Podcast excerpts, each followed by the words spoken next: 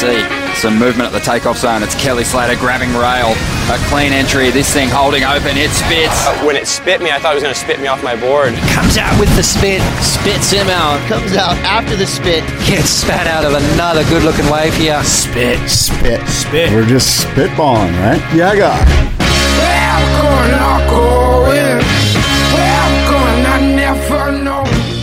Yeah, guy. Yeah, freaking guy. Yeah, guy. It's Thursday, and it is September 20th, the year 2018. And I'm Scott Bass, along with David Lee Scales. We're here to give you a dose of spit. Scott, uh, it's late in the day for us, man. I know, it's my nap time. It's unusual. It's kind of nice, though, right? I mean, I like working in the morning, but I mean, so I am used to working in the morning, certainly doing this thing, but it was nice to actually get a surf in, get work done. I feel like um, normally there's an impending doom of the day when we're recording that obligations that I'm going to have to honor. And now I feel like I've checked everything off the box for the day for the most part, and I can just kind of settle in here and I'm not going to rush off Oh, at the end of the show. So I feel good about it. that's funny because I have a hard out. Do you really? no, What I time? mean, 2.30. Okay, that's good. So for the listeners, that gives us uh, 70 minutes, 80 Maybe. minutes. Yeah. Um, we're back at Shack. Yeah, we are back at Shack, and in fact, the good people at the Surfing Heritage and Culture Center here in San Clemente asked me to promote one of their events. So, of course, I'm going to do that. Let me see here. It is, they have a Joe Quigg exhibit, and the soft opening is Saturday, September 26th, and the official celebration on Saturday, October 6th. So if you want to commingle with the Joe Quigg fans of the world, you'd want to be here on Sep- on October 6th from 6 to 9. That's when the official celebration takes place. But the uh, Joe Quigg exhibit soft opening September 26th. So that's what you're going to be able to check out is all things Joe Quigg, who was an incredible guy, a guy who many feel didn't deserve or didn't get, I should say, did not receive the uh, accolades and the due, uh, the surfboard building, the design building um, accolades that he was uh, that were that was deserved that he deserved. So um, anyway, Joe Quigg's an interesting character. There's a great article in one of the surfers journals. It's an interview with him actually. Pezman does an interview with Joe Quigg. It's probably ten years old, but if you can hunt it down, he kind of breaks down. Uh, Quigg kind of breaks down where he feels like he got sort of a bum rap, or not a bum rap. He just didn't get the credit that he felt was his because, you know, there's a, a lot of people bow down to Bob Simmons, and perhaps rightly so. I'm certainly not here to take uh, an opinion either way, but um, many more, or many still, would suggest to you that Joe Quigg deserves uh, a lot of the credit from that era as well. I think of him in high regard. I'm wondering what the misstep was. Was it that he just didn't I hate to use this term, but like brand himself? I know he was building boards, but he don't I don't think of him as having like a board brand, you know? Um and therefore you're a note in the history books, but you don't kind of permeate the culture. Yeah, that's probably some of it. You know, he he moved to Hawaii probably in the '60s, and um, and even to this day in Hawaii, like if you go to the Outrigger Canoe Club, Joe's and he's still alive, and he's there with his wife a lot, and Joe's, um, you know, Joe Joe's um, held in extremely high regard there, and he's quite the gentleman and a nice nice man. But you're right, maybe moving to Hawaii. Um, and just sort of doing his own thing and sort of being in that bubble that is the South Shore, um, you know, it didn't kind of feed over here into the West Coast the way that other brands blew up and say 66 you know like every california longboard Hobie- brand Hobie or something, yeah. bing hobie dewey all of those greg noll so but again that was a generation ahead of him i mean quigg was uh, 40s and 50s Right. Interesting. So will Quigg be here? I'm wondering. i'm sure he will i don't know we'd have to ask barry but It's a pretty good. Get. i would be surprised if he wasn't It's a good get, man. And of course, Quigg had a factory in Newport Beach, you know, um, right there, um, right along the beachfront there. Uh, there's a little coffee store there now. Um, I forget the street it's on, but it's, oh, yeah. Va- vacancy is the coffee shop now, right? Yeah. Peter Pete Town uh, Peter Townend. I always forget Townsend. Who's which one's Peter Townsend and which PT? one's yeah, it's PT. You know, there's Pete Townsend from the Who, right? Right, right. And then Peter Townend is the surfer. right. So I was accidentally, I think, exchanged those. Anyways, PT owns vacancy. PT son, Oh, Jai, oh, okay. owns vacancy. Is it the one that's been there forever, but now it's got a new name or something? Like this one was like this one's like a coffee shop and a and a breakfast place. Like you can get breakfast. okay, we're talking about different things. then. Anyway, that's where Joe Quigg's old factory used to be, and Um, retail outlet. Awesome. Well, Shack, anybody who wants to be involved in that, Shack, uh, we call it Shack. It's S H A C C, Surfing Heritage and Culture Center.org. Shack.org is the website. They're the Smithsonian of Surfing. Uh, Scott, Yeah, uh, I'll cut this if the answer is no. Are we allowed to talk about your trip? sure. Okay, good. Good, good, good. So, a couple of things.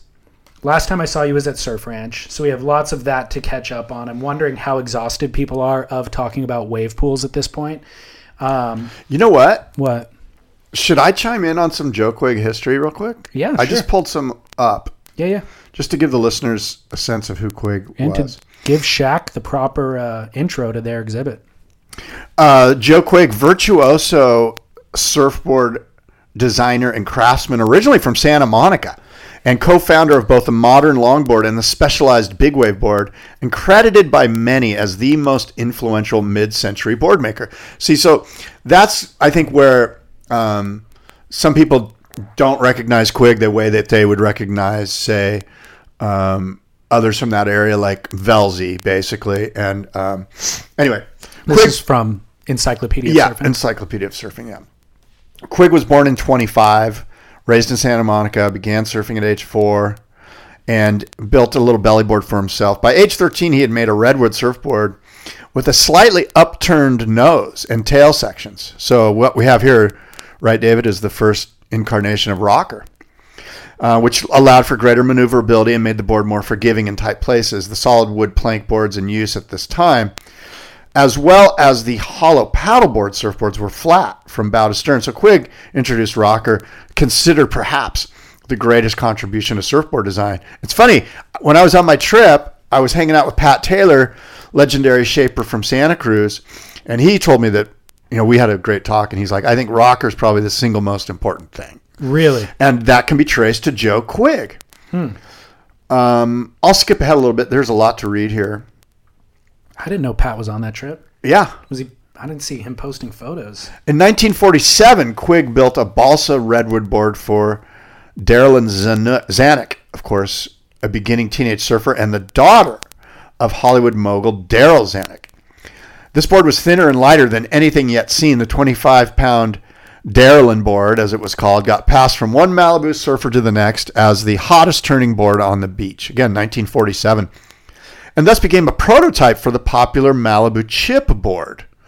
And that same year, along with Malibu icon Bob Simmons, Quigg, excuse me, Quigg built in succession some of the first polyurethane foam core boards.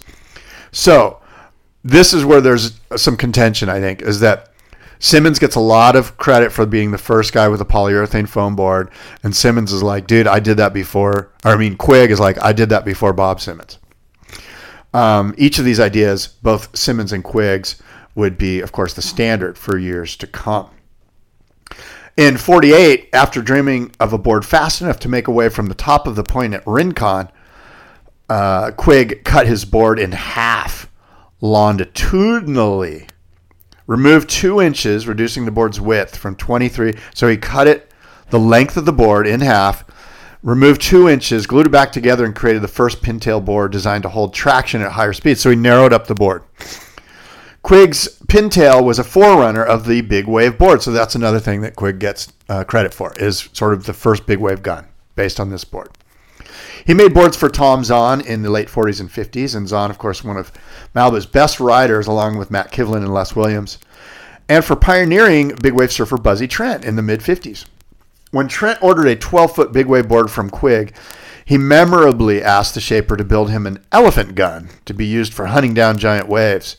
Big wave boards have since been known as guns. So, Joe Quigg, builder of the first elephant gun. Awesome.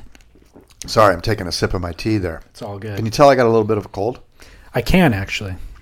Whoever uses this mic next is going to be bummed. Um, Quigg founded a production retail surfboard shop in Santa Monica in the 50s, then opened a shop in Honolulu in 53. Um, let's see. Quigg lived in Newport Beach from 59 to 69, where he had that shop that you and I were talking about. Joe Quigg moved back to Hawaii, built boats, canoes, paddleboards. He built a bunch of stuff. He's one of these tinkering builder type guys. Did a lot of stuff on outriggers, like like this just barely touches the tip of what Joe Quigg did, especially with canoes. He was a big canoe builder. Um, anyway, he was inducted into the Surfing Hall of Fame in '91. So Joe Quigg exhibit here at Shack, and hopefully that gives you a little sense of who Joe Quigg is, and a cool guy. Remember, we were talking a lot uh, about grovelers and trying to define them. I got a listener email from Connor who said, "I wanted to give you some insights into the origin of the groveler. As a kid, just coming up in the comp scene in the very in the very late '80s and '90s, Redhead, New South Wales, Australia. I remember being coached by some of the older crew at a state event. The waves were tiny, and they were telling me that I needed to grovel for the to the judges for a score. So it's about groveling to the judges is what it's about. He said, uh, something I had never been good at. My preference is to gain all the speed that I can get off the bottom, put it into a big turn in the most critical part of the wave. Groveling is the opposite of that. My big turn would give the judges of the time only one maneuver to judge on, while somebody who would grovel would be able to put together three to four smaller turns in that same amount of time. At this time, we were still riding normal boards, but we were being taught to grovel. The first time I saw a groveler board was at one of these events. The guy was on the guy was one of the top competitive surfers at the time in our state and he was the first to ride one of these boards. It had minimal rocker and a slightly wider nose and tail. It would have been an inch or two shorter and maybe half an inch wider than my standard shorty of the time. I think it was a swallowtail, but definitely not a fish.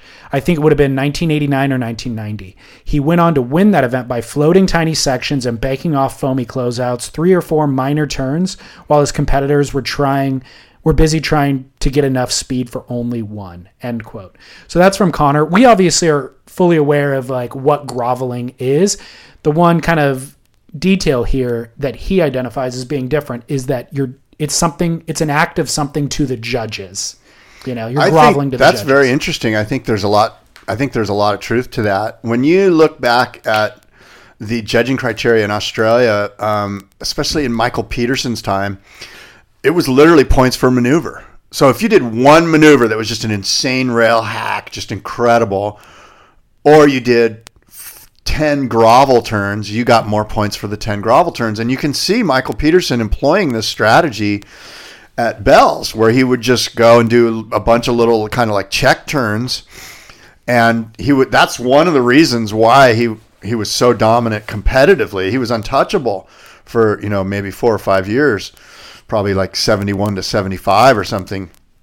And it was because he was adept at picking up the strategy and groveling to the judges, as Yeah. your friend said there. yeah listener awesome uh, so i've got another email i know we were going to read fat aki's email Gotta read Fat Aki. Fat Aki's coming up. Stay tuned for Fat Aki. let's do that going into the wave pool conversation Sure. i want to hear about mexico okay, yeah. So I scored. we did score. We got some back-to-back big swells that that rampaged through all of mainland Mexico and even up to here. I'm Yeah. sure.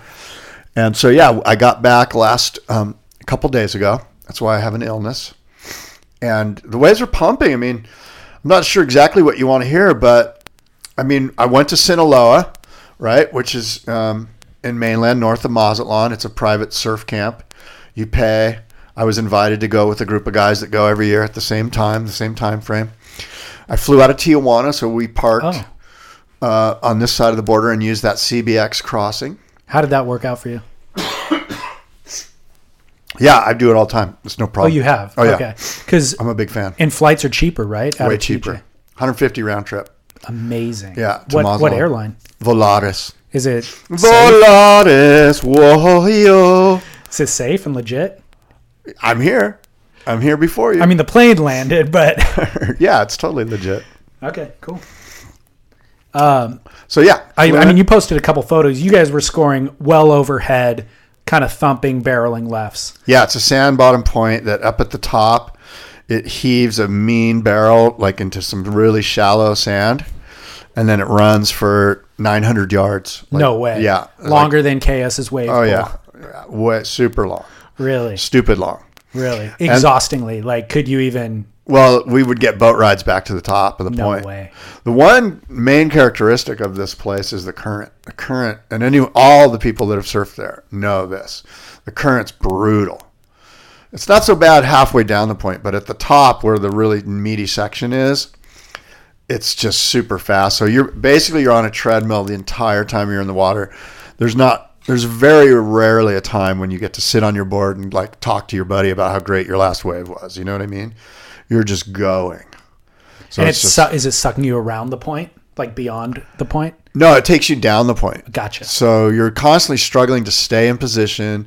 The boat drops you off at the top, and you sort of drift into position, and you hope that a set's coming right then. And if not, then you're on the treadmill, just trying to stay in your spot.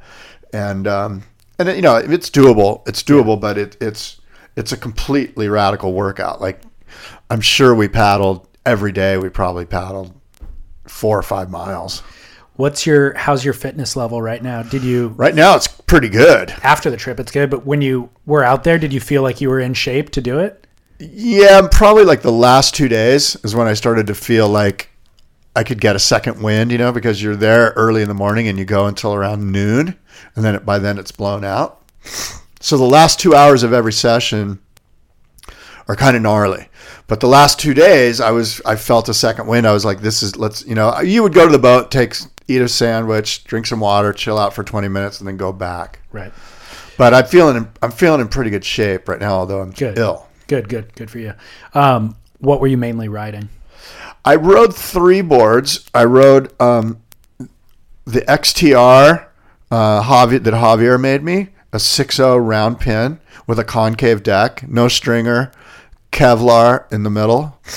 Super killer board, super uh, lively and um, springy, and just likes to go where you want. You know, it goes everywhere you want to go. You know. What does that concave deck do for you? Um, that's a good question. I mean, I guess it makes me feel a little bit more in the board, so to speak. Yeah. You know, um, it's a neat feeling. It's definitely noticeable, and I liked it. I've never I don't had- dislike it. I've never had one, but I've heard that come up a couple of times. And if not a concave deck, just talking about once you build your footwells kind of dig into the board, how the board then feels more at home, you know, or just somehow you have a harmony with the board once you get those footwells in it. And I think it might be just being closer to the water, you know? Your feet are closer to the water than the deck of the board is or the rest of the board is, and you could just kind of dig in. It's an interesting thing, right? Because when you think about it, at so, at some point there's um, a loss of return. There's a loss of because if you get too low, and the, if you're here and the rail's here, you've now got to tip the rail into Sure. you know so and if you're on top of the rail it's easier to tip the rail so i'm not sure i'm making sense to the listener because i'm doing hand maneuvers to david But if it's two and a th- two and a half inch thick board, that's not a lot of take uh, you're right concaving it down half an inch or a quarter of an inch is a large percentage proportionally.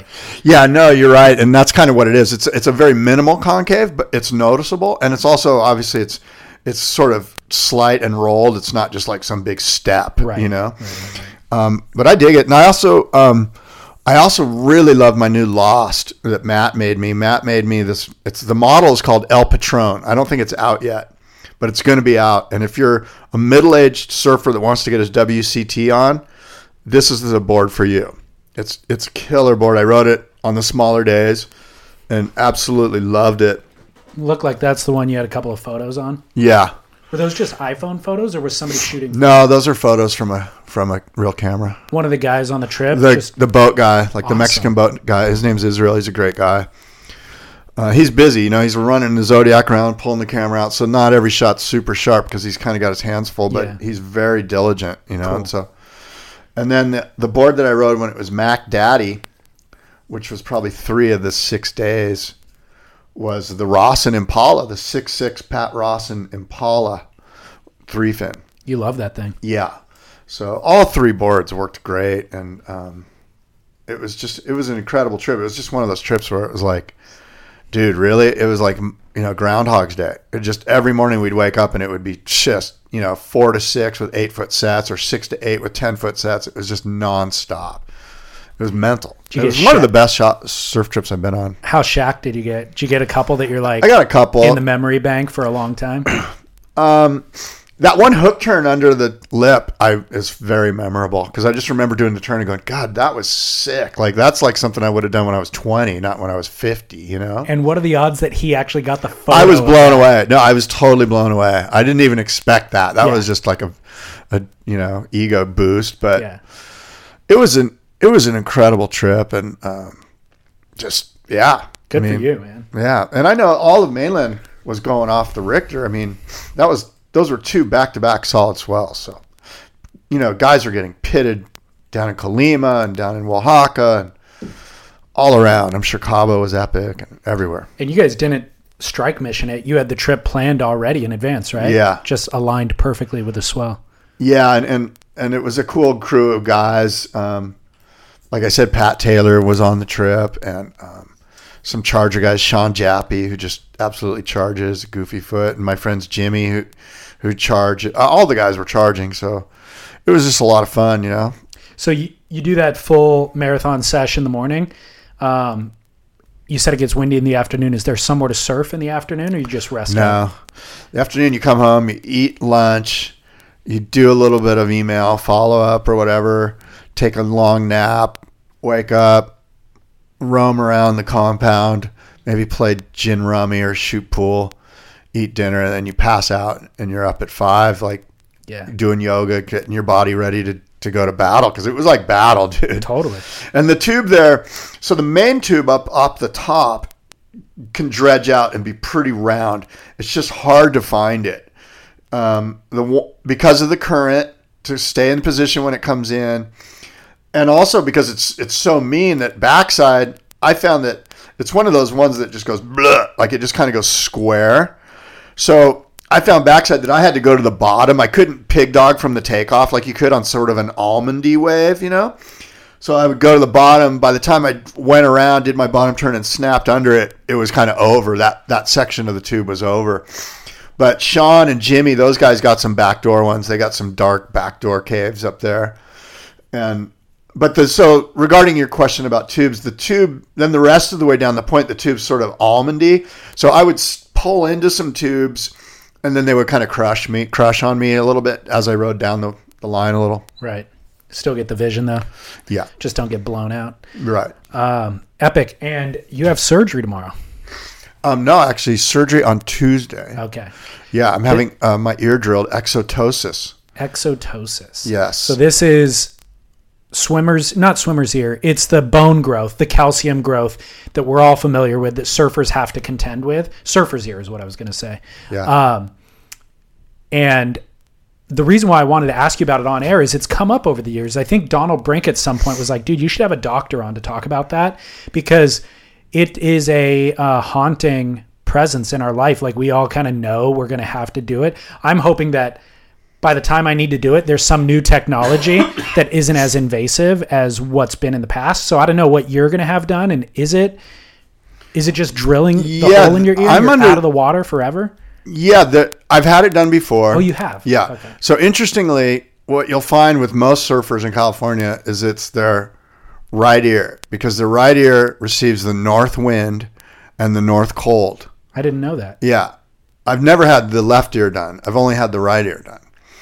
And I've had it done one time. And now the right ear is again 98% closed. The left ear is like 40% closed. And I've never had the. So, and that's what the doctor tells me. He goes, Oh, yeah, it's always the right ear with you guys, you know? And so he's going to. The first time I had it done, they flapped it open. They cut behind it and they flap it open and then they go in there. And, but this time he's going straight in, which means he has to remove a bunch of skin up in, in the top part of my ear canal.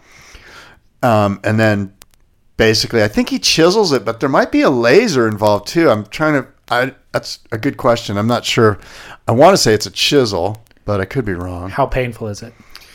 It was pretty painful, actually, as I recall last time.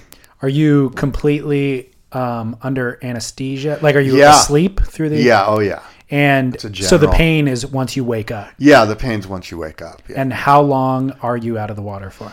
two weeks, two or three weeks. Um, that's the beauty of this version of the surgery. The flap version takes six weeks to heal. That's what I remember hearing. This version only takes two or three weeks, depending on how fast the skin will regrow around the bone. That they had to cut the skin away from the bone to to kind of get access.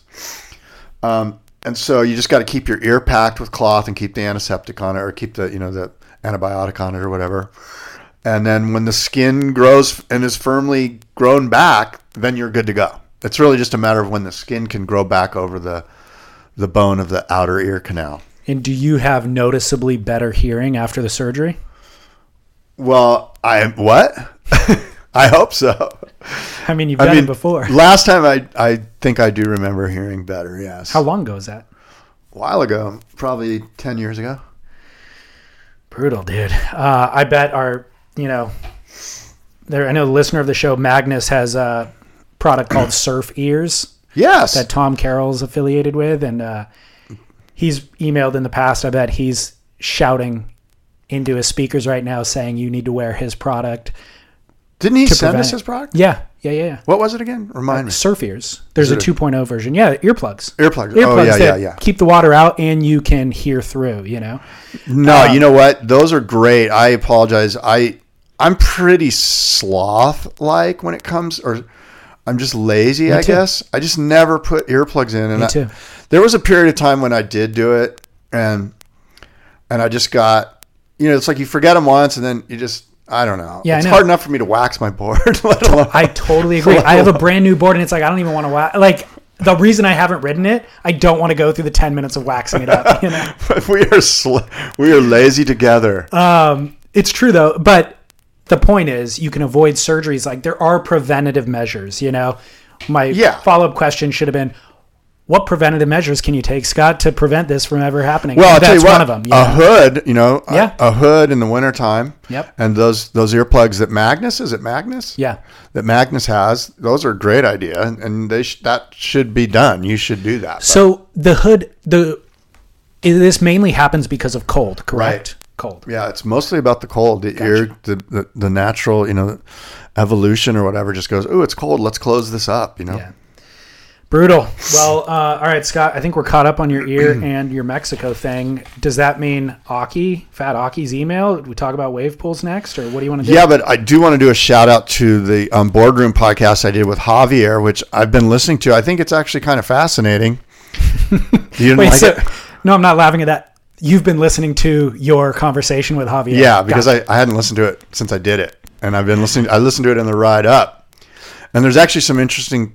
It's kind of fascinating the 30 year process of kind of perfecting um, XTR and and epoxy resin application and all of the dramas that came with it, the yellowing, the venting, the um, the delamination, the getting the retailers to agree to it, uh, the price point being higher, uh, getting a, a machine to cut the foam right without the foam melting. It's all kind of an interesting journey that Javier's taken, and he just kind of every time a new problem would crop up, he would you know address it head on and.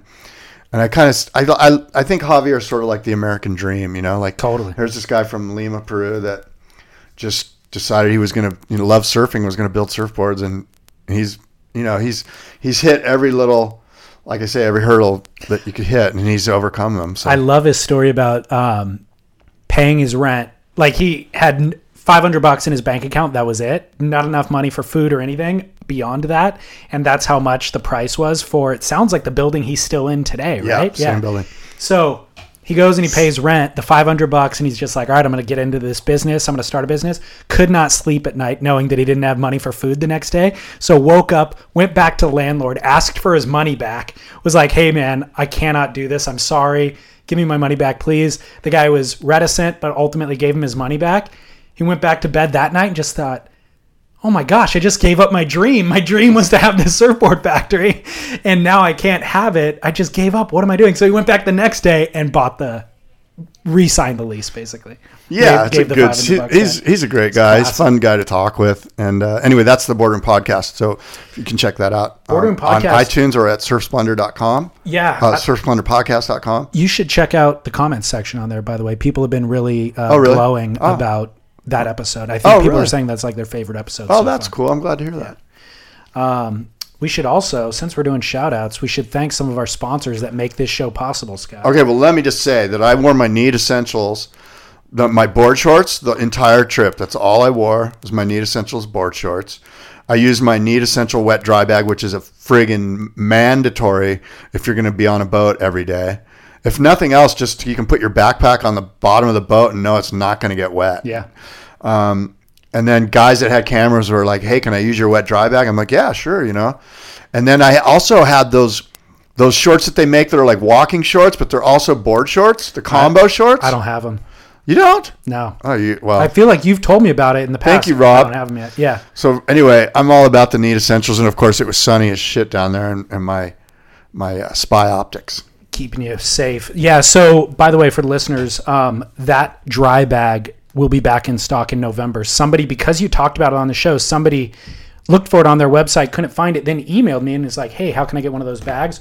Rob reached out and said he's got a ton of them on order and they're coming in November. So, Oh, good, because guys on my trip were. I was like, "Dude, I'll hook you up. Don't worry. Here's the website." So, yeah. Not only that, like I hate to even say that the product is uh, inexpensive because I don't want to No, no, diminish it- it. it's not. But it's I mean, it's not that. it's high quality. It's like that that bag is on par with the 300 plus dollar bags you can get from some of these large brands and uh, it's not that expensive. You know what? There's a movement in the golf industry a little bit, especially with golf balls, where all the guys that worked for the main golf ball company, Titleist or maybe TaylorMade, they they were the engineers behind these great golf balls, and they just broke off, did their own thing, and they're selling direct online. And it's the same quality golf ball for way less, and that's kind of the great. That's sort of the good analogy for Need Essentials. It's, the- all the all the good stuff without the marketing fluff. That's exactly what the name is. Yeah. And that's the era that we're in. I was telling a listener through email, I was like, we need a need essentials for cars, for food, for hotels, like for all of it, you know? I'm thinking about a. Tesla. Thinking, you seen- you're just thinking about them? thinking about getting a Tesla. Are you really? Not an expense. They have this this Model Three. Have you seen Yeah. this Model Three? Yeah. I think it retails for like forty five thousand bucks. It's shockingly well priced.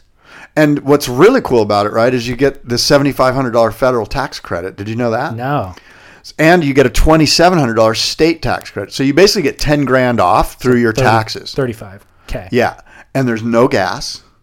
There's vir- virtually no electricity. You can plug in for free at all these places around here, especially Right. in California. Right.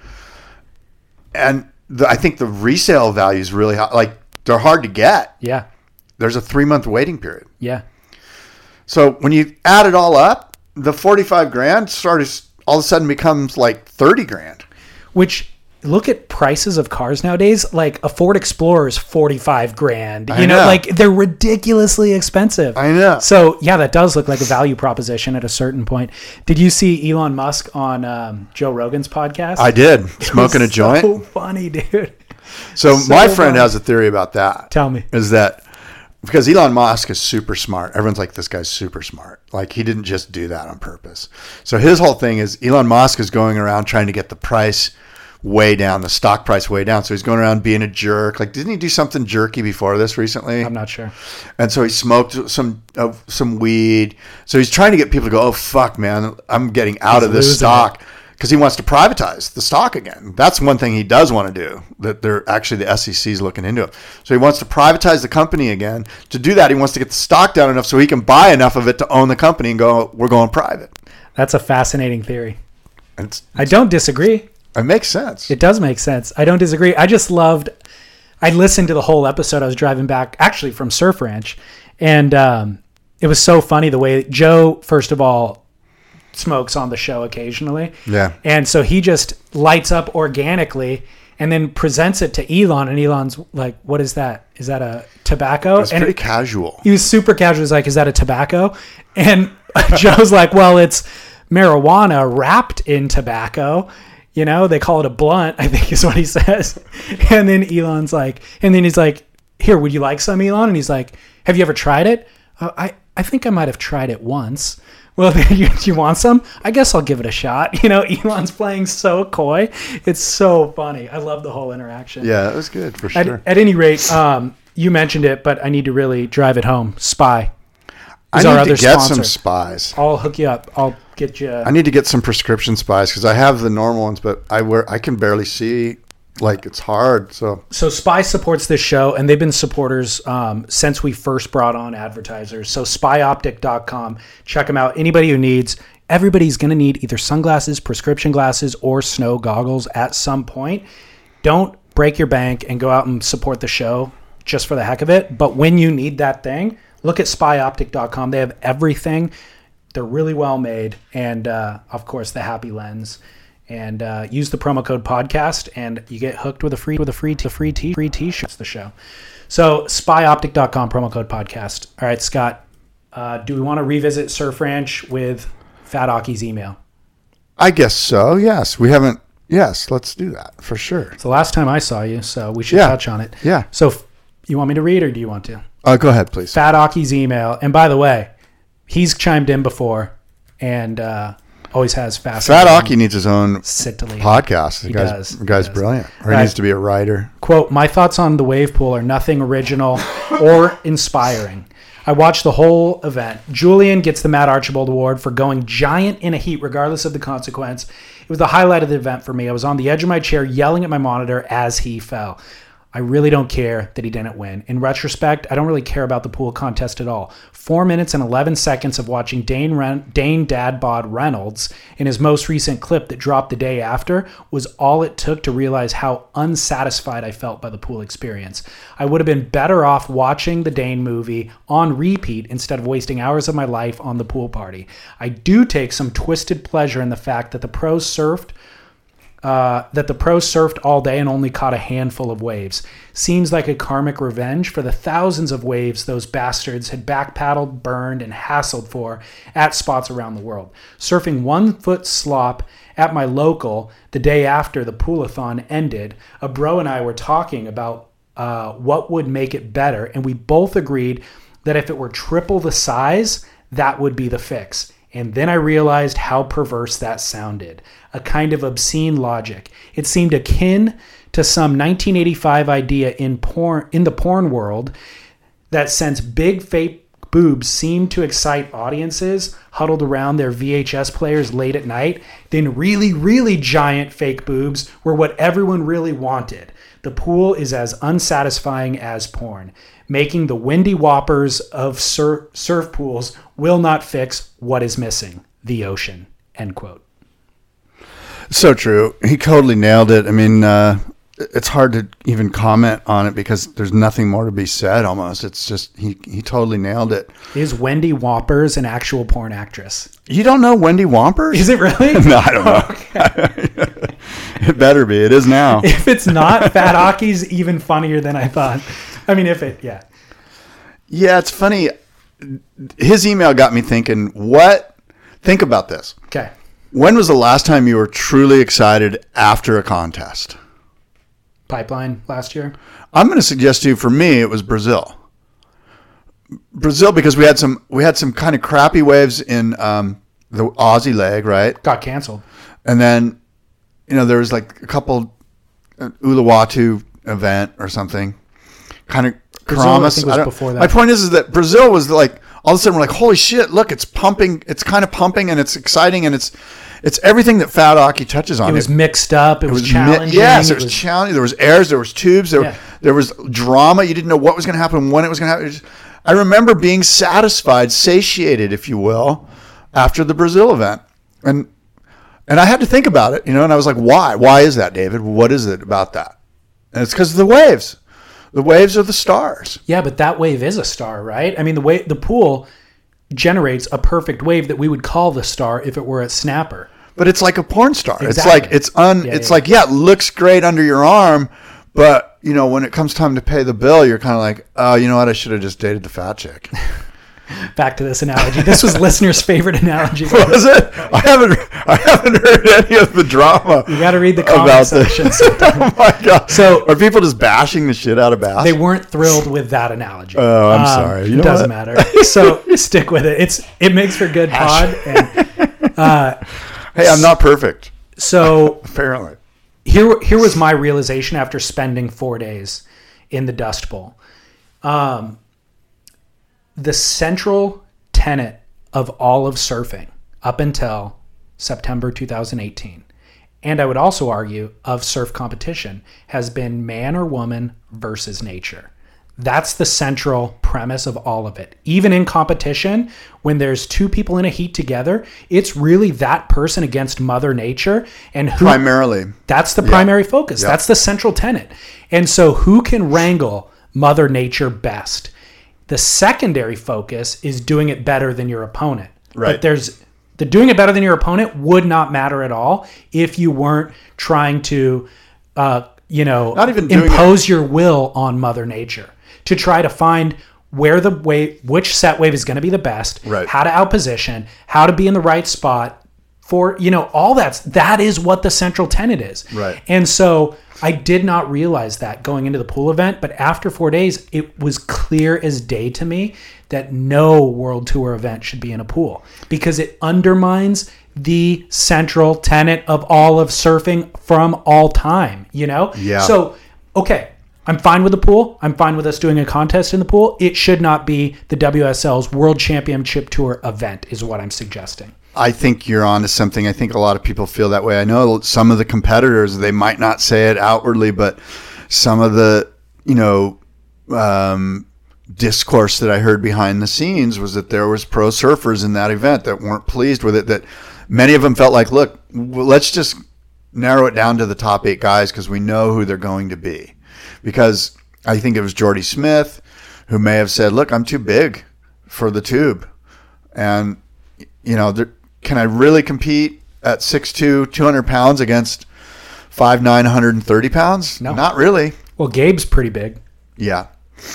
But you're right. And, and so so that I think that the pool has relevance. I think that we should have pool events. well, I'm okay they with the pool if they have an event at Mavericks. That's my thing. Like No, to me, no, that no. equals it out. That, Well, that's like the- the great I- equalizer. I disagree. I think the Mavericks thing is still relevant, but the pool should be a novelty and a specialty Yeah, event that you're right. exists on its own. You're right. Because or an entire pool tour. Yes, I'm fine with that too. I just think that again, ignoring that central tenet that's always existed in surfing. That is what surfing human is. versus nature. And in many ways, that's what you and I can relate to when we watch a contest. we go, "Hey, I do that every day. I have to go out there and find that one wave, and if I do, I do." And my bro gives me a high five, and guys on the stairs are still, you know, and so it helps. There's some relevance.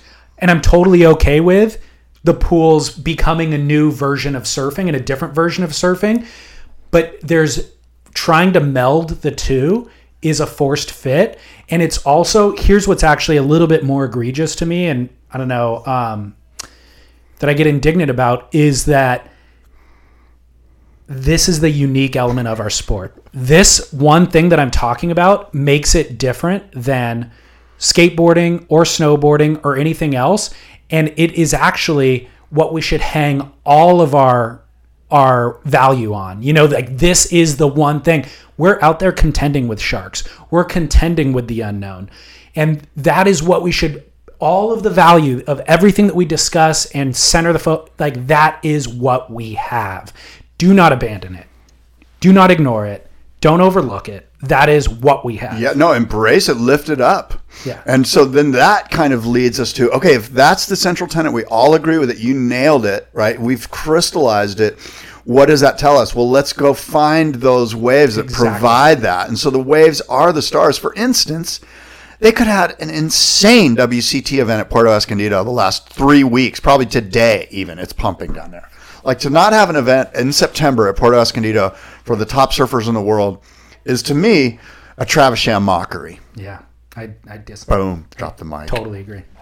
When you're hiring for a small business, you want to find quality professionals that are right for the role, and there's no faster or effective way than through LinkedIn jobs. Your time and capital are precious, and there is a powerful resource that can help you focus on what you're good at and integrate people into your team seamlessly to help grow your business. LinkedIn Jobs has created the tools to find the right professionals for your team efficiently and for free. LinkedIn isn't just another job board. Everyone is already on LinkedIn with their resumes and references, and now LinkedIn has designed a hiring platform to connect you with candidates specifically qualified for the job that you post about. More than a billion professionals meticulously organized to connect people by skill set to help us all advance our position. 2.5 million businesses already use LinkedIn for hiring, and 86% of small businesses get a qualified candidate within 24 hours. It's that fast, easy to use, and effective. LinkedIn Jobs can help you write job descriptions, filter the right person to you, and give you the tools to help you interview them like a pro linkedinjobs.com slash surf is where you go to post your job for free yes totally free. That's linkedinjobs.com slash surf to post your job for free. Terms and conditions apply. Totally agree. Dude, I'm reading some of these some of these comments on Surf Splendor about the Javier podcast. It's pretty funny. What did somebody say? This one guy totally nailed it. He goes, he's saying, "Hey, it's a great listening podcast." Though Scott Bass is inescapably so well, Scott Bass, Allah asking how to pronounce Huarcaya, then immediately saying it incorrectly, reverting to the way he was pronouncing it before. It was just explained to him by his guest. you are right, and I apologize. And um, maybe that's some of the crusty charm. I don't know. I'm just, I'm just as God made me. It is charming. It's funny. um, what are your thoughts on? I mean, obviously, Yeah. Last time I saw you was at Surf Ranch. Um, how was your experience there? I, only I had a great time. I was blown away on a few different levels. One was, I'm guessing there was 10,000 people or You more. think so? How many do you think? I How many did they say? I don't know. I don't know the numbers. I was removed from the crowd a lot of the time. I was hiding out. Um, trying to stay VI, VIP and press was free, so everyone non-VIP. Although there was VIPs that I talked to that paid. So anyway, I think there was. How That's many? did-. What? Let's just say there was seven thousand. Okay, let's say there was between five and ten. Let's say there was seven thousand. At a hundred bucks a pop, seven hundred grand. Did I do the math right? I'm not sure. Oh my god, I'm terrible. I'm dude. going to the calculator. Um, I don't know. I, I just don't think there was that many people. I'm terrible at guessing Seven hundred thousand. people, but Seven hundred thousand and dollars. And was that just on one day? Or you're saying ju- seven thousand were there on that day? That was that's. I think there was seven thousand people there on that day. So the 700k was just for. A Let's say it was. Let's say it was five thousand. Five hundred grand in revenue immediately. Then there's food and beverage, and merch, and I don't know whatever. And that's just sort of rounding it up, like because people paid for a VIP package, which was more than 100 mm-hmm. bucks to see uh, at TSOL or Blink or whoever. I forget who it was. social D. Oh yeah, social distortion. So anyway, from a fiscal standpoint, it seemed like they hit a home run, but maybe not because that. I mean, five hundred grand for a day. How much do you think it costs to run the whole thing for a day, labor and everything? I have no. I bet it's two hundred grand. Let's just so they made three hundred grand. That's pretty killer. So I was looking at it from that perspective, and of course, my numbers are probably way off. They probably have higher margins than I realize. I mean, not profit margins, but higher expense mar- Like they probably have a lot of expenses. But the other thing that I noticed was how much fun it was to hang out with people. Like I met people. I met everyone I met was happy, joyous, excited to be there. And as I as I was I engrossed by the spectacle, taking it all in, a new moment in surf history. Um, and so I had great conversations with people that I had never met before. That that became, you know, it was just fun to talk to people, you know, to get their insight on it. And I met a guy who flew in from Humboldt County on his private plane, and you know, just fascinating. But all the different people. How did you meet these people? I was sitting in their chair and they came up and said, Hey, you're sitting in my chair. And I said, Oh, I'm sorry. Can I catch a lift with you back to, on your plane too? And we just started talking. Um, yeah, I agree with you. That was I. I think we've talked about this on the show. If left to my own default, I will stay away from other people. I'll stay home. I'll try to have little social interaction. But whenever I force myself to do it, that is exactly what I enjoy. I actually enjoy connecting with people. And um, that was a big highlight for me. And what was cool too is like a lot of these people I've never actually met before, but I know them on the internet. Like Nick Carroll, I had never met before. But I introduced myself and he's like, "Oh my gosh, dude, I listen to the show and like how and it's you automatically already know them, you know?" Yeah. And I had that experience with listeners too. And they go, "Hey, is it weird like when a listener um, approaches you?" And it's like, "No, it's not weird at all because I just like you feel like you know me, I feel like I know you. Even if we haven't interacted through email or whatever, like we have this very common thing that is the focus of our lives and that we see eye to eye on and so we're hit the ground running, you know, and it's just like, hey, what'd you think of Jordy's wave? Oh my gosh, that wave was terrible. He's riding a board that was too small. Like, all, you know, we go straight into it. So I, I really enjoy it. It's an extended kind of family experience, you know. Yeah, yeah. Um, I, I was stoked that they opened up the the other side for So people to swim in. That was super smart. I'm sure that was Bob Hurley going, "Hey, what the hell's this pool doing over here? Let's open this thing up." So we had this Hurley swimming area, which I wish I would have brought my bathing suit. It wasn't as hot as I thought it was going to be. There was a breeze blowing through there. There was plenty of shade. I was never like terminally hot. No, you know? I felt fine throughout the whole thing. Yeah. It was like ni- right under 100 degrees, by the way, for listeners. And how was your podcast? You you did a special dude. podcast. it was good. Was it good? turned out great. I mean, I think it turned out great. It turned out um, as good as I had hoped. I was a little apprehensive ab- about it because so the WSL or Prodan at the WSL emailed us and he was like, "Hey, um, would you guys be interested in going?" And I was like, "100%. I'd love to be a part of the spectacle." And he even said like, "Do you want to do a podcast there?" And I was like, Yes. And so I just thought about it. I'm like, I would love to see kind of a behind the scenes thing. I listen to a lot of This American Life and various shows on NPR where it's a man on the street or a woman on the street with a field recorder just interviewing people behind the scenes. And I've always enjoyed that, you know, whether it's a Trump rally or whatever it is, a film festival, it's like that is always kind of the most humanizing version of whatever the media is that comes out about that thing. And so I was like, and nobody's doing it in surfing. So I was like, that's a unique niche that I would love to fill, and I feel like I have the skill set to fill it. So um, that's when I reached out to Hurley and I was like, hey, I know you guys are sponsoring this, and I'm going to be there for four days. Would you be interested in supporting this and getting product for fans and all that sort of stuff? And they were like, immediately, they're like, yes, 100% we're in. So they helped with access and that sort of stuff. And going into it though i'd never done it before so i was worried about the workload and also the workflow like how do you edit on the fly and then publish that night and then prep for the next day and all of that and ultimately i think it turned out really really well and um, i was able to like engage with fans in the day of and then incorporate that into the following show which i think is just fun you know because fans don't get that type of engagement in other platforms so I also met people that I wouldn't have met otherwise, like the kid who lived on Surf Ranch and stuff like that. It gave me purpose to actually go engage with those people. That particular interview was probably the. Um, did they put that on Beach Grit? yeah. Yeah, that was deserving of like more, Totally. like like getting it out there on another platform. So one thing I forgot to ask that kid was, now that you've learned how to surf, do you follow surf media? Are you reading mags? Do you have a favorite surfer? All that stuff. And then I saw him the next day, and so I flagged him down, and I was like, dude, I've been curious about this, and he's like, no. He's like, I, I saw the story on Beach Grit because a friend sent it to me, but I don't really know what Beach Grit is.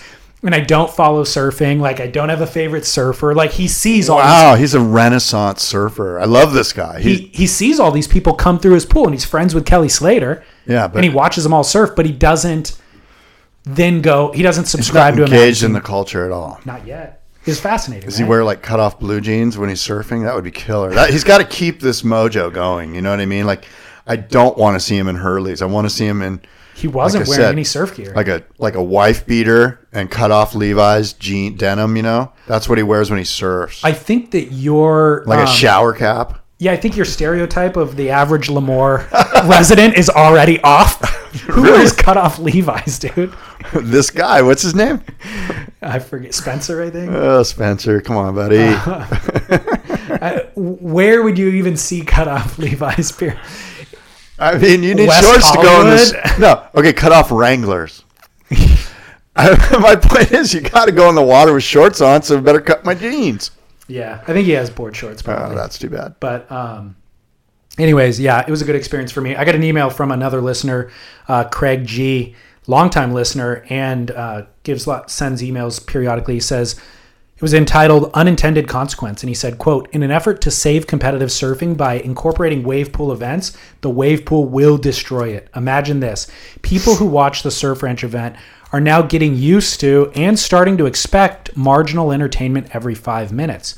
Now, factor in the diminishing marginal returns of watching the same wave, the same surfer for two, three, or four more surf ranch events. Beyond boring. Be- boring beyond belief. Add in select ocean events where the waves are slow and or crappy. My prediction, people will just tune out and not even bother to tune in and then boom, the WSL is no longer. Out of the ashes of the WSL comes this, specialty events where the waves are the stars. End quote. See, he's he knows. People know. People know. This isn't um, some like you know. Sometimes you just got to like clean the windshield wipe, the windshield a little bit, and to get some clarity. And everyone knows that the waves are the stars. I was even thinking, you know, who doesn't get this wrong? Who ne- who very rarely gets this wrong is TV executives, right? So think back to ABC Wide World of Sports or NBC Sports in 1978. They're like, oh my God, big waves. Hey, we've got this opportunity. They've got this thing called the Pipeline Masters. Oh, there's big waves. How big are the waves? It's gnarly. It's sort of this dredging, gnarly reef. People eat shit. It's it's good viewing. Believe me, you're to see guys eating. You know, so the TV execs are like, done. That's a. I know we're to get viewers, and it's because the waves are the stars. Nobody came to him and went, "Hey, there's this guy Gerry Lopez. We should really follow this guy." And excavate a story about him because he's, you know, he's just going to drive viewership through the roof. You know, they're like, no, it's eight to ten feet. People might die. Let's do this. Yeah. And Yeah. that's back in 78. So they knew it back then. Let's not screw with the concept. So as I think about that, I don't think it's unique to TV execs. I think the element there is they're non-surfers. And we've seen this happen in the past. Whenever a non-surfer writes about surfing, that's the best thing we've seen on surfing in a long time. Whenever there's a filmmaker who aims their camera at surfing, but their craft is filmmaking, that becomes the best surf film that we haven't that we've seen. So a journalist who writes a story about Andy Irons who doesn't have any background in surfing, that's the most interesting story, you know? So I think that might be the key because that is the true, they're the ones, that's the litmus test for what is compelling about this thing that we do. You and I are too bogged down in the minutia under the microscope to really see what the most compelling element is. Um, by the way, how great is the Masters competition in the Azores right now? Have you been following any of it? I've been watching it. I don't know if great. I'm, it's very interesting. And I think it's refreshing. I'll tell you what's good about it is the broadcasters, the commentators, Yeah. especially the guy on the beach, Chris Binns, Yeah. is it? He's pretty good. Yeah. He, he was. I saw him interview Tom Curren today. I don't know if you saw that. No. It was really, really good. Um, I saw him interview Luke Egan. Part of it is that because these guys, their guard is down, they're Mm-hmm. very open and sincere. They have nothing to lose, nor do they have anything to gain from just They like. got something to gain. well, This is bragging rights. This is maybe the No, I mean- final bragging rights. No, no, I mean in these interviews, these post, Oh, right, post right, right, like right. so that the interviews are really good. The post heat interviews are really good. Well, it But the surfing makes me feel old. Like the surfing isn't that great. The surfing's not that great. I like the waves see- are crappy, kind of too. I like seeing those guys though. I like there's a, a nostalgia element that's fun. I agree. I totally agree. That's really the only reason I stayed tuned in. Yeah. because the waves were kind of soft and not that great. yeah. The um, one thing that I enjoy about it too is all these old guys getting together again. Like if you're following them on Instagram, they're having a blast having Yeah. dinners together and cracking jokes and like telling stories from the past. It's actually I've really really enjoyed it. I don't think obviously it's not the highlight of competitive surfing of the year, but I'm glad that they're doing it. You know. I'm So my all question to you is, who do you think wants to win, and who do you think is just stoked to be there for the reunion? I think Glen Winton wants to win. Uh, I think. Who oh else? no, who's going to win? I'll tell Now, you. who right do you think? Who do you Shake think is- Paterson. who- yeah, I would Shake agree. Paterson. So there are guys that are literally there to like win, and then there's guys that are like, God, I'm stoked they flew me here. I'm having a free vacation. Totally. And can you tell the difference? Jake Paterson is dropping eights in every heat. Yeah. and he's on. He Well, travels. he's a coach. He I mean, travels if he doesn't tour. win, it would be a Travis Sham mockery. he travels on tour right now with Kanoa and Yeah. Griffin and some of the top competitors. His whole life is about this. He is an animal, and he's always been an animal. That's where Yeah. his name comes from, you know. So he's definitely, and he's smoked every. Did you heat that he's see his post heat interview? No. So his post heat interview was immediately he was like, I tell my guys all the time, don't catch a bunch of waves when you've got priority. Just sit on the guy no matter what. And of course, I went out in my heat and didn't do that. So I'm telling my guys right now, and he looks at the camera and he's like, do as I say, not as I do. You know, and so that speaks to what you're saying. It's the ultimate frothered. I mean, like that is so true. It's so hard when I try to improve my own surfing prowess. Rarely am I able to execute it once I get back in the water. You know, I could watch all of the Tom Curren footage I want, but once I get back in the water, old habits are hard to hard to kill off. Um, speaking of wave pools, again, yet again, Stab High is happening this weekend at B- BSR Cable Park in Waco, Texas. They're doing an air event. Um, firstly, it's nine dollars to view online. wow. So they are charging to view the event live. They will have a recap of it for free, but I don't know how long that'll take to be published. So my question to you, Scott Bass, is: Would you be willing to pay nine dollars to watch the air show? No, Why not? because i I'll watch the recap for fr- for free. Okay.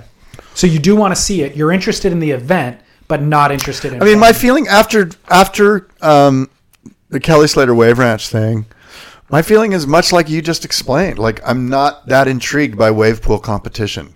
You know, I'm really not.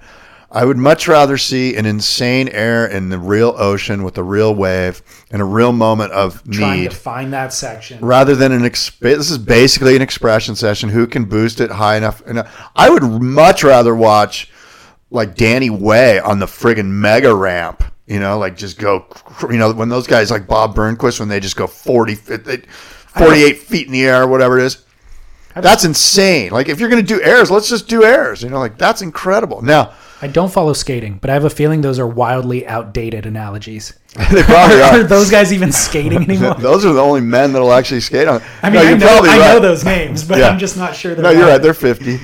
But, but, but I, I mean, I'm not against this at all, but I'm not intrigued by it. I'm not, kind of, and I'm not going to pay nine bucks to watch it. So here was my. Um, By the way, it's a hundred bucks to get in. I, I looked at buying tickets if you go there oh, live. really? Wait, maybe it's more than that. They sent the thing out this morning to buy tickets. I want to say it was. Anyway, you can go there live and watch it, So and they do have music. the point of friction for me was not the price tag. It was if I commit to that nine bucks minor, uh, I now have to spend a Saturday afternoon in front of the computer. Oh yeah, which I don't want to do. So it was kind of like, well, I'm willing to give you guys the nine bucks, but I'd rather just come home Sunday morning and recap it. And if you're going to give me the recap for free, then I don't think there's a reason for me to pay the live price. You know what I mean? Now, if I happen to be home doing laundry or cleaning or something, then I'll pay it and turn it on. But I'm not going to organize my week around this event. Right. That's a good way to put it. Yeah. But I, I like Stab for number one, doing the event, and number two, for I do too. charging for it. I would say that Stab, and I wonder if Ashton is the reason behind this, but in my opinion, Stab's really upped their game in the last year. I see all the stuff they're doing. Like they're, he's got other stuff in the pipeline. Like Ashton's kind of like man on fire right now, in my opinion. Well, they've in that last year they've also eliminated the print publication. Good. So that I think allows them to kind of allocate attention and resource towards Yeah. digital. Which is smart. They've always been great at the high concept stuff. Yeah. Um, and I agree with you. This they or Sam's wrote a missive on um, the website explaining why they need to charge, and he basically said this was their biggest gamble they've ever. He's like, I think he said it was going to cost them half a million bucks or something, not only to rent out the facility, but they're f- flying all the surfers in from around the world. Like they're paying all the Yeah. travel and expenses. And uh, Well, hey, I, I mean, I, I'm more than willing to give them ten bucks. Like if they had a GoFundMe page, I just throw them ten bucks just because because they're trying. That's what I was they gonna say. deserve. They deserve the. You know, they're they're going. They've got the moxie to try it. I you know? agree. I agree. And I also think that you're so the potential of getting negative feedback from the internet nowadays is threatening. Like I could see them being apprehensive to charge what they need to charge because they're afraid that people will resist it and then revolt and never go visit stabmag.com again. So I was glad to see that they pushed past that because guess Well, what? you know who should pay him is the WSL. WSL should give him like ten grand just as a test case to see how this thing goes. Because if they get people buying, the WSL is going to be pushing that button soon. D- yeah, in terms of the pay-per-view Pay per view, yeah. Um, by the way, This is the ultimate. This is our chance to see if we can do pay per view surfing contests. they're going to do it anyway, so no need to give them the 10 grand. oh, are they? Oh, okay. I mean, no, I mean, Stab is going to do it whether WSL gives No, them 10. I know, but my point is, is like th- this is market research for the WSL through the roof, and mar- and it would be cool in a perfect world where everyone was thoughtful if they went, hey, here's we're going to give you five grand or whatever, you know, just why not Underwrite it. A little bit. Um, so, well, the WSL is doing an air show as well in France this year during I the CT that. event. Yeah. It's a Red Bull event. Um, Josh Kerr is kind of the uh, commissioner, so to speak, for that event. So that'll be interesting too. And to give you what you just said, which is now you have to navigate the ocean to find the section. So when I surfed um, Waco, I think we talked about this in our last show a little bit. What we had uh, 20 minutes of the air section wave, and I mean, Did Shane- you do an air? Did you do an air? No, that's a no. Just the space This- between the answer, I can tell. Don't. I didn't think I did an air. Don't justify I did not think I did an air, and a listener sent me a photograph. the actual photo grab from Surfline. we need to see this. There's daylight in between the board and the wa- and the water. one credit card or two credit cards. A Fit. wallet, maybe a, full, wallet. well, a thin wallet. That's more air than I've ever done. So check this out. I mean, this is a great story, by the way. It highlights the amazing era that we're living in. I talked about it on air. Okay, I got back on whatever day. I mean, within two days, maybe the very next day, I was recording with Chaz on a weekend because it was the only time we can get together with the busy schedule. So we're reco- I get back Saturday. We're recording on a Sunday. Published that afternoon. Two hours later, I get a direct message from a guy in England who's like, I heard you guys talking about it. I pulled my car over to the side of the road. I pulled up the Surfline app, went to that day and time, started watching the footage. I found the air that you were talking about, screenshotted it. Here it is for you. Let me see this thing. Show this to me oh, now. It's in the comments section, actually. I'll, I'll show you in a minute. I don't want to distract Okay. myself by searching. on grit. On the grit the most recent episode of the grit go down to the comments section um, by the way how do you like the new website It looks good, but why do I get last billing? you don't get last bill Like I'm getting last billing. get out of here dude Let me see. um, it goes by Okay, so the last September two. yeah has to be um, so what i was explaining on air was like No, no, I'm not even looking at that. I'm looking at I'm looking at the the the back backward fin Beth um, billboard billboard. had Thank you you. not seen that I had heard about it. it's so good dude How good is backward? Oh, by the way, I had a pretty in-depth phone conversation with somebody who no longer resides, who no who no longer works at um, for the WSL, okay and I got some. Oh, wait, I'm trying to find this picture. Is that you? it's really uh, pixelated there's daylight between the board and the water tell me yeah, so dude here's what happened yeah. I was, I mean, Shane says, Shane Magnuson, he's like, just get up and pump as fast as you can towards the wall, and the section will present itself and just go straight into it. So, what I did, I did everything correct. I just didn't get out of the water. that was the problem. It looks like there might be a fin Touching? touching. Dang, you just ruined No, it. no, no. Look, So, but, I'm not trying to nitpick. That'd be nitpicking, right? but I landed. You know, it's like I, I got the feel and I landed, and I was like shocked that I landed, but I knew I didn't get out of the water. And even when I paddled out, everybody else was like, dude, you actually pulled it. And I'm like, I know, but I didn't get in the air. And they're like, it's all good. You like did the right body motion, you know? And so the photo Yeah. shows more than what I thought. Like I didn't think I even got close to getting out of the water. Um, but I've done airs in the ocean. It's just that's, been a that's, decade. a- that's an air. I'm, thank you. I appreciate that. That is an air.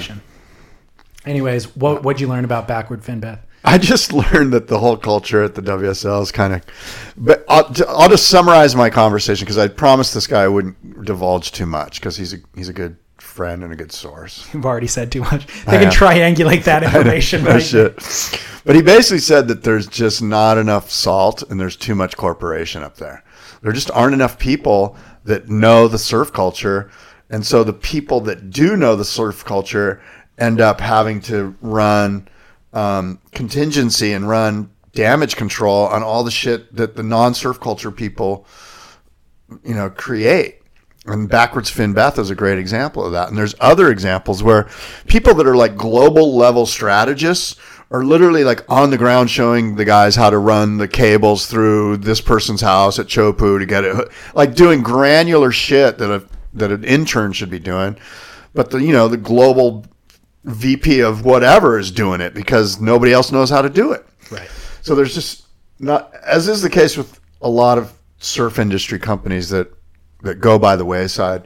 They're when there's not the right equilibrium of of salty surfers and MBA data driven guys in the room, it it gets askew, and it can get askew the other way too. You know, you Of course.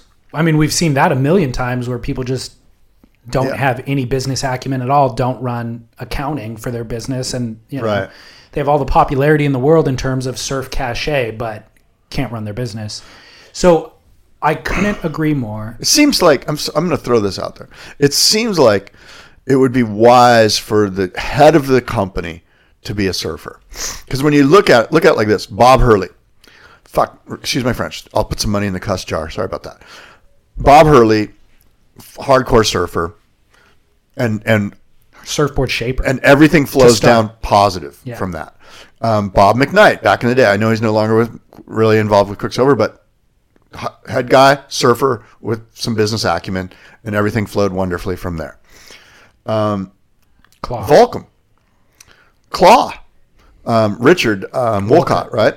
Claw at Rip Curl. I mean, so the, we we can see that this works. We can also see like when OP was purchased by whoever, Warnaco or something, and some New York fashion guy took it over, and surfers didn't care about it anymore, and eventually it's it's some you know distribution, wholesale distribution outlet.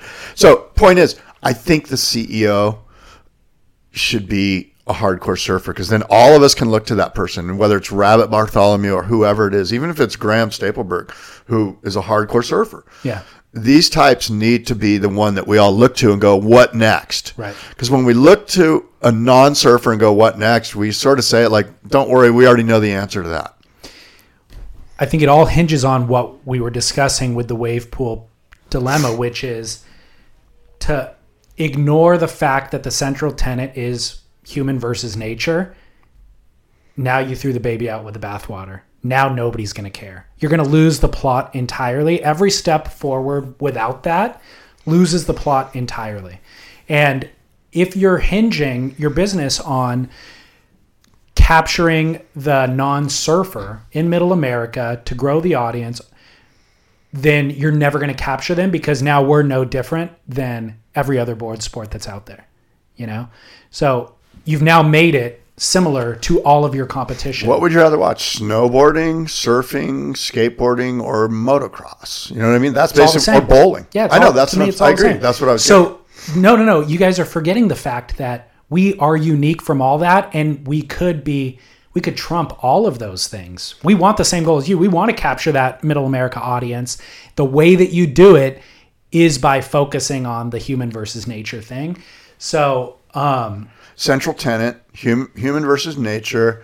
How do we grasp that? We follow the purple blob and we don't cancel we have a sharks. we have a trimmed down hell no you add sharks. You don't trim down i mean you do trim down the production budget and you go in there with a couple of cameras whatever it is you do it lean and mean less surfers you do it tight and you bang it out. Yeah, I agree. And, and I, you pay per view it over the internet. You can't look at it like I've got to have TV or I'm I'm not a real sport, which is what I sense. They're like, if we don't get mainstream TV, then I think there's a million new ways to redefine the business. I agree with you. You don't need TV. Like, look at the way that Netflix has completely not only disrupted video rental, but disrupted the Hollywood studio system now. Like, you're they're manu- they're making branded content that now a quality filmmakers would rather have their production done through Netflix than go to theaters because nobody goes to theaters anymore. Is there a must-watch show on ABC? Like, when was the last time you went dude, to ABC? no. Is there a must-watch show on CBS? There probably is. Yeah, Well, I would record. would argue- I record Colbert, and I'll record sixty minutes. Those- I'm thinking about things you would record. Colbert is in CBS. yeah, he is. Colbert late Is he? late night. Oh, you're right. You're right. Took you're over right. Letterman. You're right. NBC must-watch TV. No. You might say Saturday Night Live, but I don't record that. I'm thinking about things. But what do I record? Tons of Netflix, tons of Showtime, tons of HBO. Like you're right. The numbers are in, dude. Like Yeah. that is happening. I mean, all you got to do is look at the Grammys. The Grammys are just dominated by those those companies. So the WSL, and I'm I'm certain they are taking cues from the modern world, but the point is redefine the wheel. At this point, like anything is available, redefine it. Charge people the ten bucks a month that Netflix charges, whatever. Like redefine it because there's never been a better time to be a creator or an artist or whatever. Like the world is at your fingertips. The audience can directly engage with you. We don't have to go through a middleman, you know. So I think it's it's a really prime time. I think that a lot of the brass, you know, they've never had more qualified executives in the surf, whether it was the ASP or whatever. Like we've never had more qualifying professional executives. So that's great, qualified. Um, now it's just really massaging to make sure that the um, ethos is a surfing ethos. And that's not because That comes from the top. it does. And that's not because I am a core surfer and I want it to cater to me.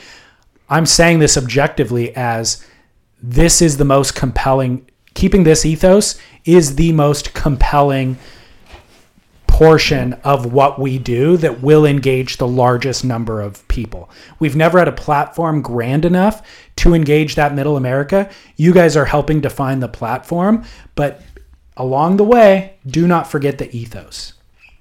Yeah, you know, it's funny. Elon Musk, and we were talking about him, and you probably have heard this too, but you know, he'll tell you right up that we are not a car company. We're a technology company. Cars are one of the technologies that we use, and that's the kind of outside the box thinking that you're discussing.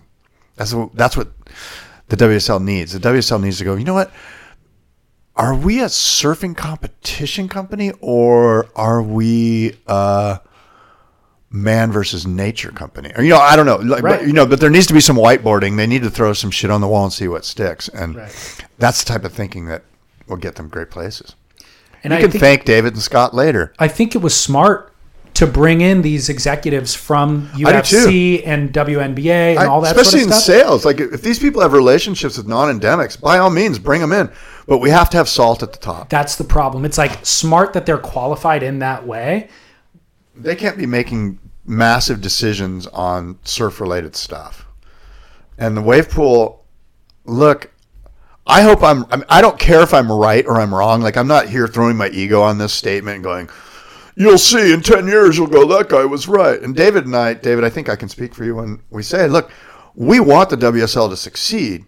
We're suggesting to you from our vantage right now, we don't think it's going to if you focus on wave pools."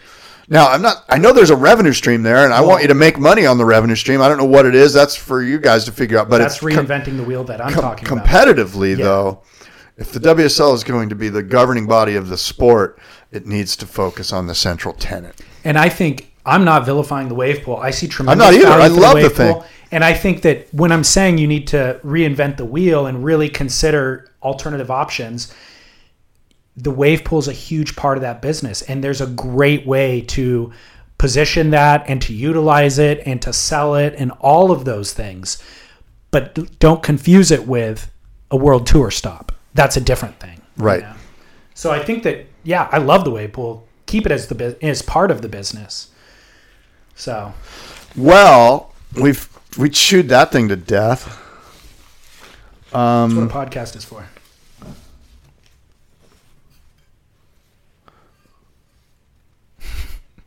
what do you got, dude? Downtime.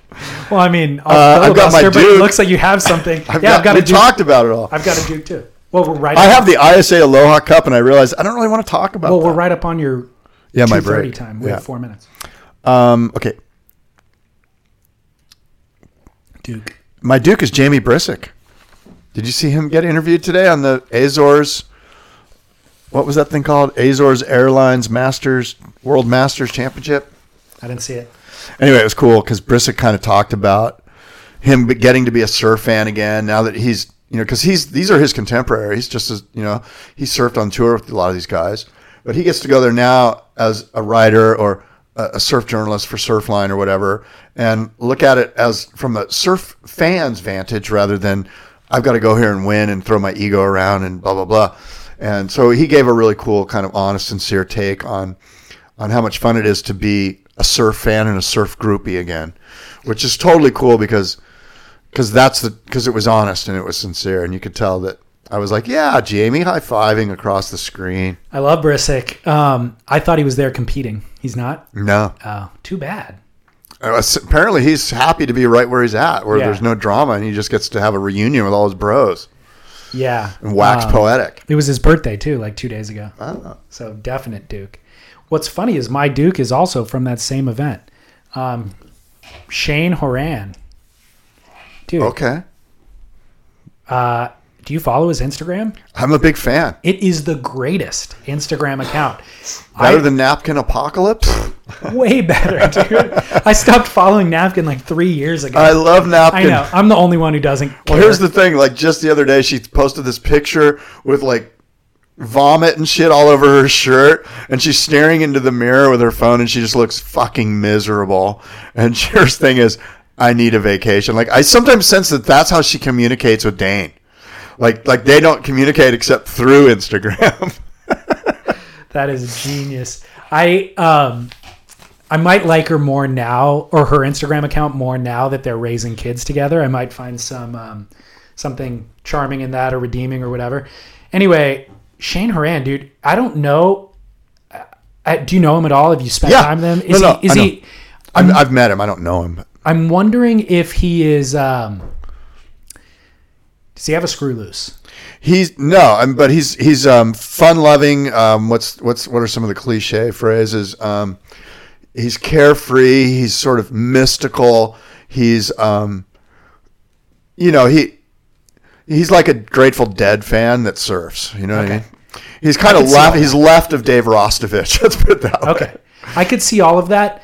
He's goofy as all get out. Like so I can't figure out is Smart, very intelligent. Is he? Oh, yeah. Okay. I'm like, is a screw loose or is he just sincerely doesn't give a crap about presentation or about flubs or goofiness or any of that? But it's so charming and it's so entertaining and I absolutely love it. The question is, are you the one with the screw loose because Yes. you do care about I. I completely would edit any of that going out because I do care Right. and I recognize that as a short. and how can you explain your haircut? uh, like you said earlier, it's what I was gifted with by nature, and there's no, um, I have no other option. It is what I'm stuck with, so you have to embrace it. But things that I can edit, I try to edit, and uh, You can and edit I, your haircut. and I think that the the reality is, I think I will grow beyond that. I think I, with maturity, won't care as much in the future. But right now, I do care, and I love that Shane doesn't. Uh, I will post on spitpodcast.com a uh, video clip of him surfing where he embodies all of what I'm talking about, just completely, completely having a blast and not caring. So, all right, Scott. Well, Scott's having a coughing fit and needs to vacate the premises. But spitpodcast.com at Boardroom Show is where you get a hold of him. At Surf Splendor is where you get a hold of me. You want to sign off, or should I? Yeah, until next time, adios and aloha.